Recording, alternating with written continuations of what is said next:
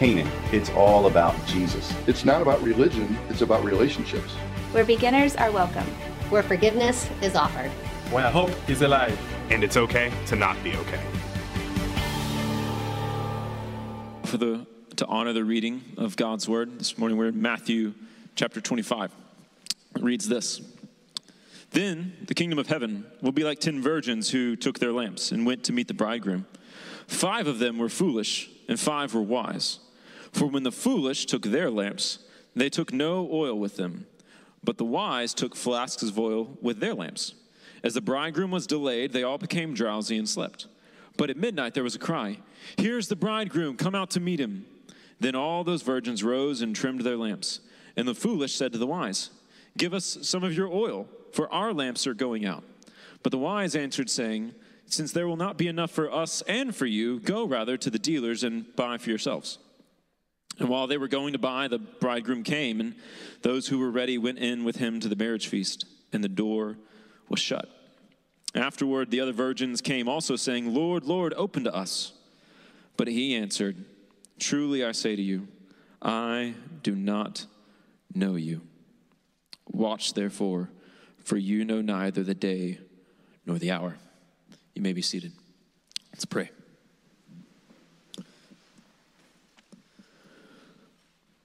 Well, God, we um, just sang, uh, Come, thou fount, come, thou King. Come, our precious Prince of Peace. And you promised before you went to the cross and rose and left this earth that you were going to prepare a place for us and that you were coming back for us. God, to always be ready for you to come, to not to get distracted, to not get discouraged, to not uh, think you're being slow as some count slowness, but to be ready for you, to be ready for you in our hearts and our souls, and to long for your coming. So, God, would you stir in us a longing for you? God, would you awaken in us a desire to see your kingdom come? God, a, a tangible longing for you. And if you will, take a moment and pray for yourselves that God would speak to you and teach you this morning.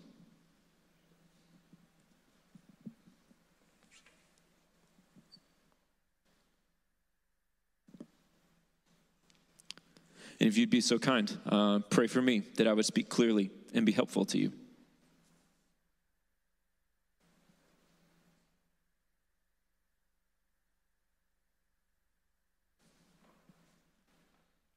Well, Father, we love you and we trust you. We pray all these things in Jesus' name. Amen. Well, when I was in fifth grade, sixth grade, on through high school, I was involved in Boy Scouts. And one of my first trips to summer camp at Camp Billy Gibbons in West Texas, I had a great idea. Um, I was going to two buzz my entire head and not wear the sunscreen or the floppy hat that my parents had sent me with. It was a flawless plan. I wouldn't have to fix my hair, it was going to be great. And then on top of that really great idea, I also think that was the year I took swimming and life saving and canoeing and rowing. So, barely any hair. I don't know if you've noticed the amount of pastiness that is me. Um, no sunscreen, no hat, and just out on the water all day. Well, by the end of the first day, I was very well done and uh, had a peeling scalp for weeks, and I was roasted. Why did I tell you that? Because sixth grade Justin was not ready to endure the Texas summer sun. He wasn't ready to face the summer sun. Uh, and in Texas, uh, West Texas especially, we what we call trees, most of the world calls bushes, and there's nowhere to hide. And you just bake and bake. I did. And this morning, uh, what we're going to see is we're going to see two sets of people. We're going to see one set of people who are ready to face and ready to welcome in the bridegroom, and we're going to see another set of people called foolish who, who aren't. Uh, and the big thought for the day, what we really see Jesus getting at, what he wants for his people, what he wants for his disciples, is that Jesus wants us to always be ready for his return. Uh, that's, the, that's the big idea, that Jesus wants us to always be ready for his return. So, where we're going to go is we're going to look at the parable and then we're going to talk about what's the point of the parable, and then we're going to have some closing implications. So, like I read this morning, we're in Matthew chapter 25, looking at the parable and the 10 virgins. And as Pastor Daniel pointed out a couple weeks ago, uh, parable just comes from the Greek word parabolo. Para, uh, the uh, Greek preposition for uh, with or alongside and balo, the Greek verb for throw or to cast. And so when you put para next to balo, you get uh, thrown alongside or cast with. And that's what parables are. Uh, we're in chapter 25, and in chapter 24 of Matthew, Jesus is, is giving information to his disciples about the return of the Son of Man. So he's giving them information, and now he's giving them illustrations alongside of these informations. He's throwing these parables alongside of his teaching. And this morning in the parable of the ten virgins, we see Jesus telling his 12 disciples to always be ready for his return. Verse 1 Then the kingdom of heaven will be like ten virgins who took their lamps and went to meet the bridegroom. Five of them were foolish, and five were wise. For when the foolish took their lamps, they took no oil with them, but the wise took flasks of oil with their lamps. And as the bridegroom was delayed, they all became drowsy and slept. So the picture is out of a Jewish wedding. Uh, so in Jewish culture, a man would leave his father's house and travel to wherever his uh, bride lived, and would travel to his father's house, and he would pay the dowry, he would do whatever he needed to do, and then he would purchase her, uh, which is a picture of what Jesus did. He came and bought us on the cross, and then he would take his bride back to his father's house, and his family and their friends would be waiting there for this big celebration wedding feast. And so the bridegroom has left to go get his bride, and he's coming back. And we've got these 10 virgins who are hanging out, uh, waiting for the bride and the bridegroom to return. Now, virgins are essentially bridesmaids of the day. That's the closest equivalent we've got. And they all have little lamps that look like this. So, uh, oh, yeah, we'll get to that. Uh, my bad, team.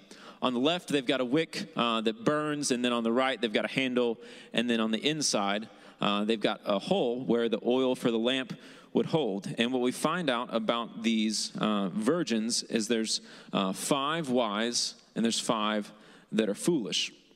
Because they've all got a little lamp like this, and we're told that the wise have extra oil and the foolish do not. At Kelsey and I's wedding, uh, when we left for the big send off, we all had sparklers because we were in the woods, and fire and woods don't tend to work out super well. And we've been in a lot of weddings that the send off they have sparklers and sparkle, and they're really fun. But the trick with sparklers is to make sure that you light it at the right time because you don't want it to fizzle out before the bride and the groom uh, pass by you, and you don't want to light it too late because then they pass by you, and then you're just standing there with a stick if you're like me, you just grab five or six of them, even though they tell you to grab one, so that you can just light one after the other and not have to worry about when they're going to exit. We've all been to weddings or we've heard of weddings where they do the sparkler thing, and you want to light the sparkler at the right time for the exit of the bride and the groom. And what's going on here is the virgins have these lamps, and they want to make sure they're lit at the right time for the arrival of the bride and the groom. But what we find out is the bridegroom is delayed. We're not told why. We're not told where. We're not told for how long. We're just told that he is. And the verse 5 closes saying, They all became drowsy and slept. After waiting for a while and the appetizers and the carbs set in from happy hour, they all begin to doze as pictures take too long yet again. One of you's been to a wedding lately.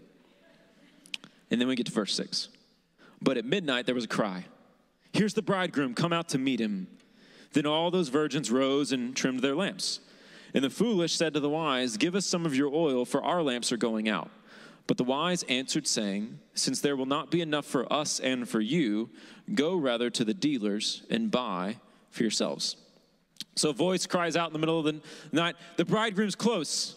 And so all the virgins, all 10 of them get up, and all 10 of them, they trim their little wick on the end, and then they, um, they get up to get their lamps and get ready to welcome in the bridegroom.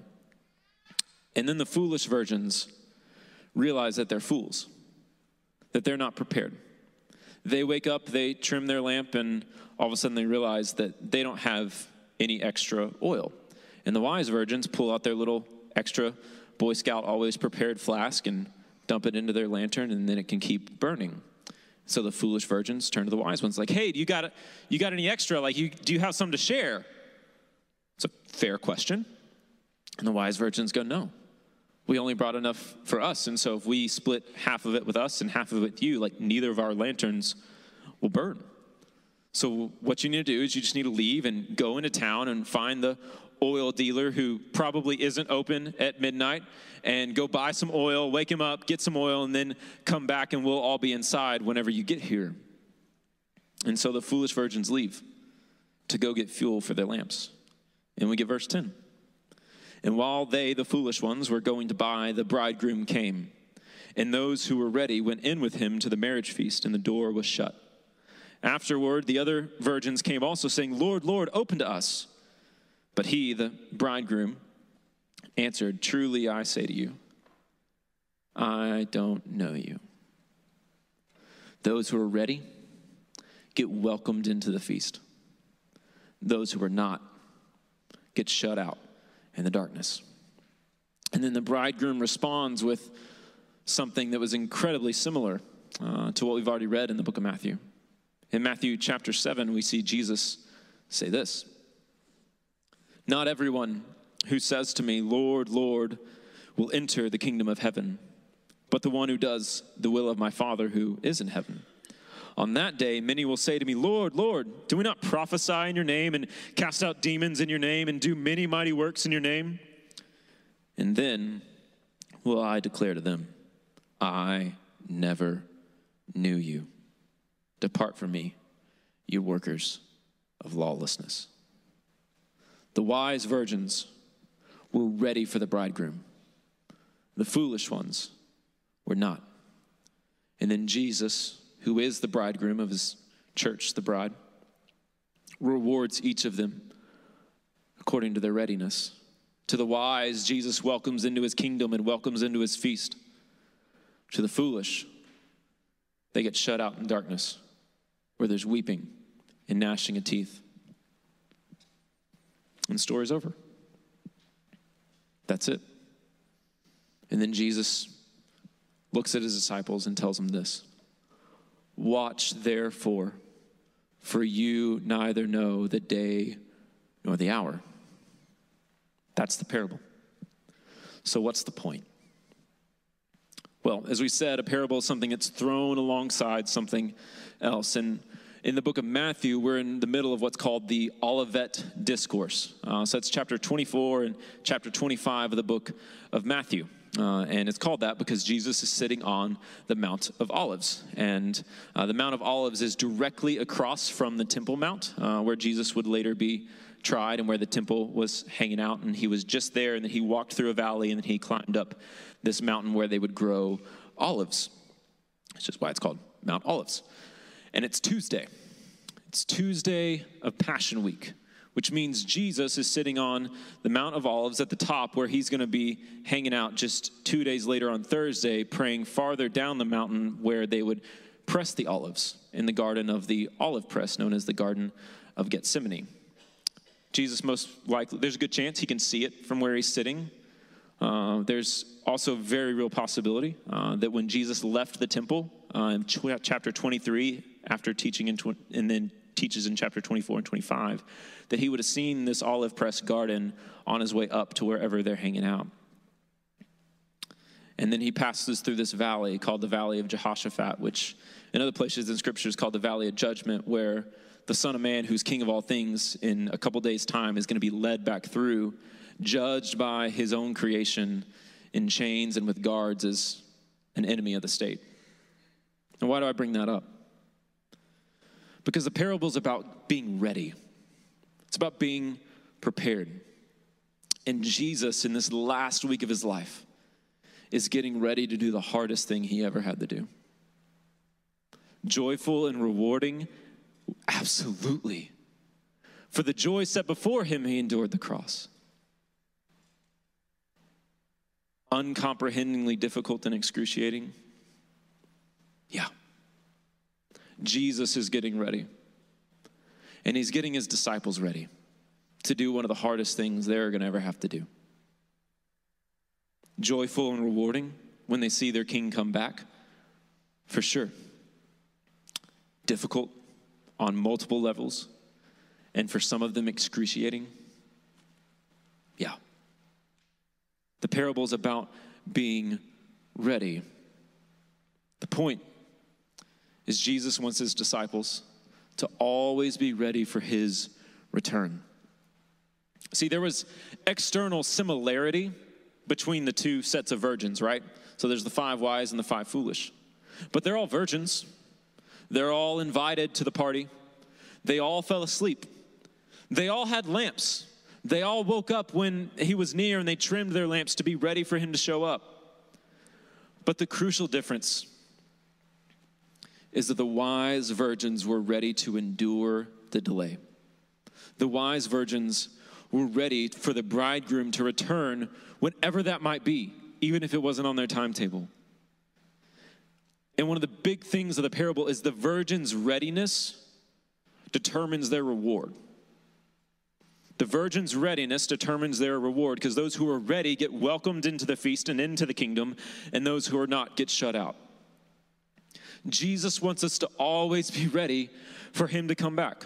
All are welcome, all are invited, but only the wise and those who are ready get in. The wise and the foolish, they look the same on the outside. If, if we didn't get some little extra information in the parable, we wouldn't know any different. But only the wise were known by the Lord. Only the wise are known by the Lord. And that's the scary thing about this parable is that we can look the right way, we can be in the right places, around the right people, we can have the right things, but not be ready for Jesus to come back. The scary thing about the passages is we can know a lot about God and never be known by Him. That we could have knowledge about Him, but no real relationship. That we could have information without intimacy. Jesus is warning against the hypocrisy that was very real for the disciples and has been very real for the last couple thousand years of having everything look right on the outside without having a soul that's not ready to meet its creator, of having everything look right on the outside without having a soul that's been changed and touched by the grace of God. Jesus has already told us it doesn't matter if you gain everything and lose your soul. He's already told us that unless one is born of water and the Spirit, he cannot enter the kingdom of God. Jesus is saying, Don't be a fool. The invitation into the kingdom's on the table. God made a way for everyone to be welcomed in by making him who knew no sin to be sin, so that in him we might become the righteousness of God. But you have to be born again. You don't just get in. He made a way and he made an invitation but you have to be born again. And I think that's what the text is calling us to. It shows us that the readiness reveals the condition of the soul. They look the same on the outside, but their readiness revealed the condition of their soul. Those who were ready were wise and symbolized those who are born again and get welcomed into the kingdom. Those who weren't looked the same but weren't ready and get shut out in eternal darkness. At the end of the parable, Jesus stops and just says, Watch. He says, Watch. The Greek word there in verse 13 is uh, gregareo. And it's a present active imperative, second person plural. Hang with me, I'm going somewhere. Welcome to class. It's a present active imperative, second person plural. Now, what does that mean? It's present active. It's not past, it's not future, it's going on right now. And it's not passive. It's not happening to you, it's not happening around you, it's something you're doing in the moment. He's calling for constant caution, for deliberate focus every moment without ceasing. When a soldier is put on guard, the expectation is that they would be constantly vigilant, scanning their horizon and their environment to make sure that everyone's safe. And if they're not, to sound the alarm, to not to daydream, to not to go to sleep, but constant vigilance. It's an imperative, which means it's a command from the king. It's not a suggestion, it's not a good idea. It's a command from our King on high. And it's second person plural. In the South, we have this wonderful word called y'all. Jesus isn't looking at John and saying, John, you watch over here by yourself. James, you watch over here by yourself. And Peter, you watch over here by yourself. It's a communal command. Y'all watch together. Like, not you watch and you watch and you watch. Y'all watch. You need each other. You're brothers in arms. Be watchful. It's our King's command for constant caution in community. It's our King's command for constant caution in community. That's what it means to watch. But how does that play out? Okay, I know what it means, but what do I do with that? Four ways we watch, four ways that we're ready for our King to show up. First, be awake. Be awake. Don't fall asleep. Verse 5 tells us that they all became drowsy and they all fell asleep. In Mark 14, we see the same thing with Peter in verse 37. So we were talking on Tuesday, and then fast forward to Thursday, same place. And Jesus came and found them sleeping, and Jesus said to Peter, Simon, are you asleep? Could you not watch one hour? Stay awake.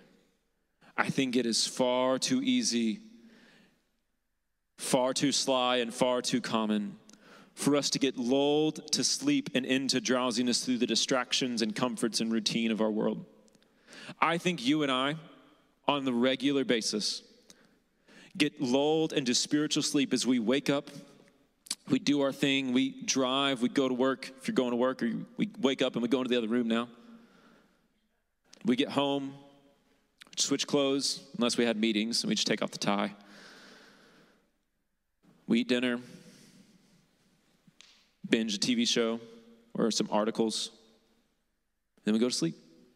Then we wake up and do we do it again and again and again and again and again. And the enemy lulls us into spiritual ineffectiveness and spiritual sleep by filling our lives and hearts and minds with a bunch of good things. Work's a good thing from God. Family is a good thing from God. Houses, taking care of the lawn, a lot of good things. But he gets us so wrapped up in the good things that we miss God. We miss God and we miss his kingdom. And in our spiritual slumber, we miss what God is doing in the world around us. In the Screwtape letters, C.S. Lewis made the point that no, no, no, no, don't, don't try and get the Christian to like commit murder or go have an affair.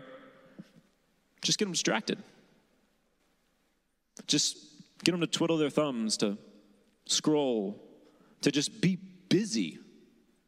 Just make them ineffective. If you try and get them to do something real bad, they're going to like wake up and like realize what's going on, but just just take it easy. Just fill their lives with a bunch of good things and watch them just waste away. Watch them miss opportunities to pray for their families, to pray for their neighbors and coworkers. Watch them miss opportunities to proclaim the grace of God into those situations and watch them miss opportunities to pursue Christ and his kingdom. All because we've been rocked to sleep by the schemes of the enemy. So, like Jesus told to Peter, wake up, wake up, and don't fall asleep.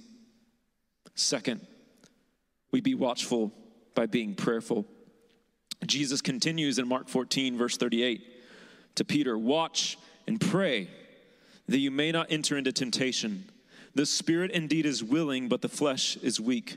We stay ready and we stay watchful through prayer. You want to be alert to what God is doing in your soul and in the souls of your family and loved ones, you want to be awake to what God's doing in your neighborhood and coworkers and world around you, then you stay connected to Him through prayer. Prayer for your souls and the souls of the people around you. You want to be a force for the kingdom and cause panic in hell?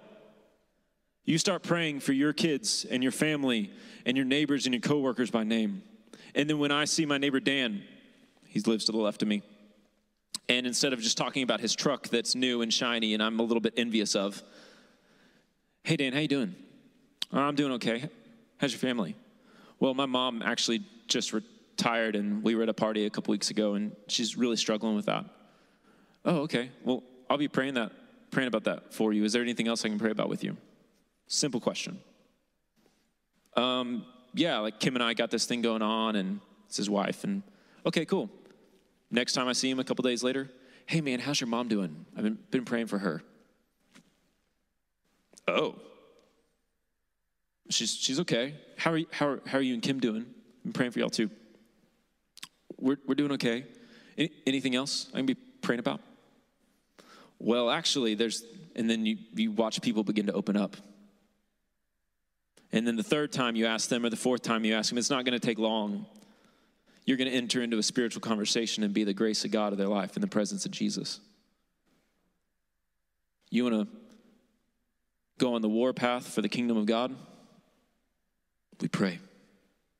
Jesus' remedy for our sleepiness and drowsiness is prayer. Third, you watch by fasting. In Matthew chapter 9, Jesus said, uh, it, it, it's written, Then the disciples of John came to him, Jesus, saying, Why do we and the Pharisees fast, but your disciples do not fast? And Jesus said to them, Can the wedding guest mourn as long as the bridegroom is with them? The days will come when the bridegroom is taken away from them, and then they will fast.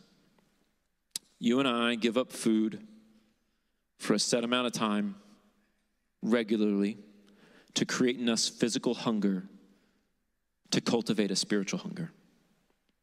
If you're like me, the idea that my life is a vapor and that Jesus can come back any moment,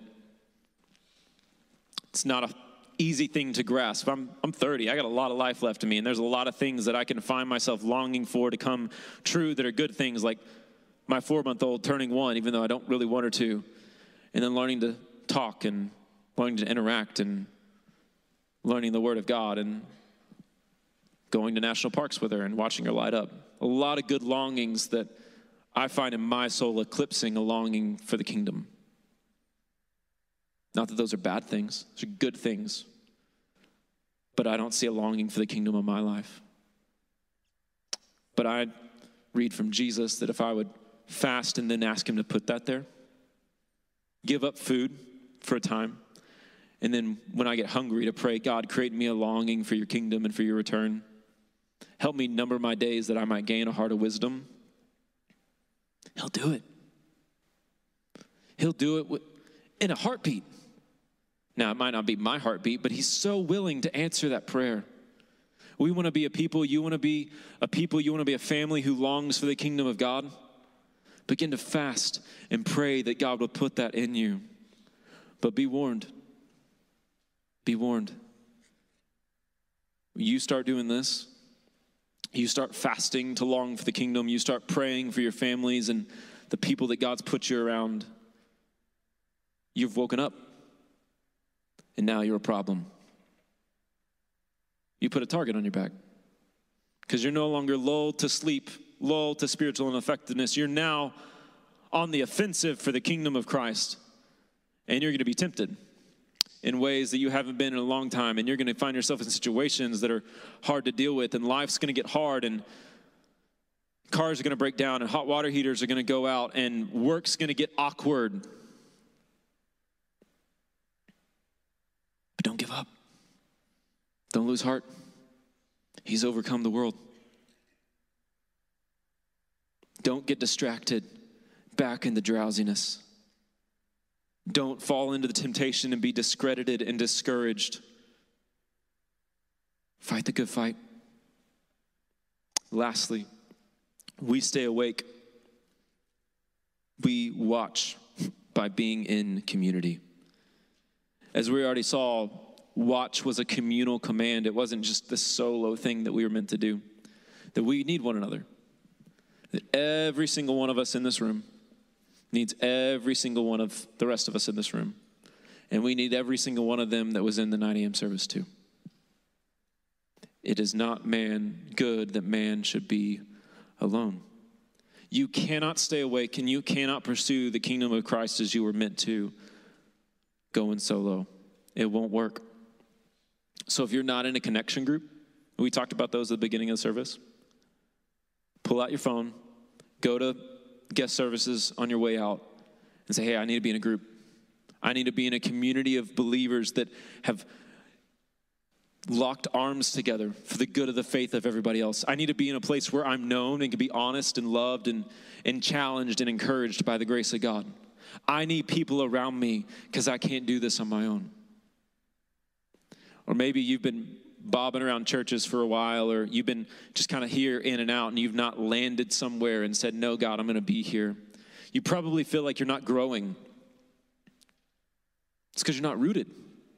You don't have roots anywhere, so of course you're not growing. There's, there's no way that you would find nutrition. We don't just take trees and like hang them up in the air, they die. We plant them and they watered and we give them nutrition. If you're just bobbing from place to place to place and you're not committing to a people, you're not rooted and you'll never grow as God intended. So join a church. Join a church that loves God, that loves God's word, and loves people. I like this one, but I'm a little biased. But here's the thing I don't care if it's this one. Because I care more about your soul and your faith and your joy in God than about you just showing up here. So if it's not here, find another church that loves Jesus, that loves people, and is going to preach the Bible. And then commit to those people and grow there and be there and stay there. God made us to need one another, which means I need you and you need me. And we'll never be what God intended for us without one another. God calls us to watch with one another. So be awake, be prayerful, be fasting, and be in community. That's how you watch. That's how you be ready for the return of the King, so that when he comes, he'll welcome in the wise and the ready into his kingdom for all eternity. And when he comes, those who are foolish and not ready, get shut out for all eternity into a world stripped of the grace and goodness of God. But all are invited. The doors are open. It's not too late. God sent his son to make a way to call us sons and daughters. The invitation is on the table. It's what God did on the cross. Last story. So, sixth grade Justin wasn't ready to meet the sun. He got roasted. A decade later, with a high school diploma and a college degree, uh, I came up here to Missouri. Kelsey was working uh, at a camp in southern Missouri called Camp Barnabas, and I wanted to see her, uh, but she was a little busy, so I volunteered for a week. And uh, the wiser version of Justin brought his hat and wore it. Brought like a hundred plus SPF big bottle. I put it on at eight. I put it on at noon. I put it on at three. And I promise I smelled like Coppertone for weeks. But I was ready to meet the sun. That week, I was ready to face the sun of Missouri, which is just as hot as it is in Texas and just as brutal. But I walked out of that week not burned. And I walked through that week in joy and not worried about the fact that my skin was flaking. Younger Justin, foolish Justin, not ready to face the sun. Older, a little bit wiser Justin, ready to face the sun. And my deep hope for us, my deep prayer for you this week, is that we would all be men and women of faith who are ready to meet the Son of Man when he comes on clouds and glory. Let's pray. Well, Father, we want to say thank you for the cross. We want to say thank you that you made a way that we all get welcomed in to the kingdom that we don't deserve and to the feast that we don't belong at. But you made a way, and you invite all of us in. So, God, through your Spirit, would you wake us up? Wake us up to the war that's raging all around us. And will we not fall back asleep? God, if there's someone here who's never trusted in you, who's still on the outside of the kingdom, God, would you wake up their soul? That you sent Jesus to be sin, though he knew no sin, that we might become the righteousness of God. And would you wake us up to fight for our families, to fight for our neighbors and coworkers, to be a force for your kingdom. God, we need you. We love you. We trust you. Pray in Jesus' name. Amen.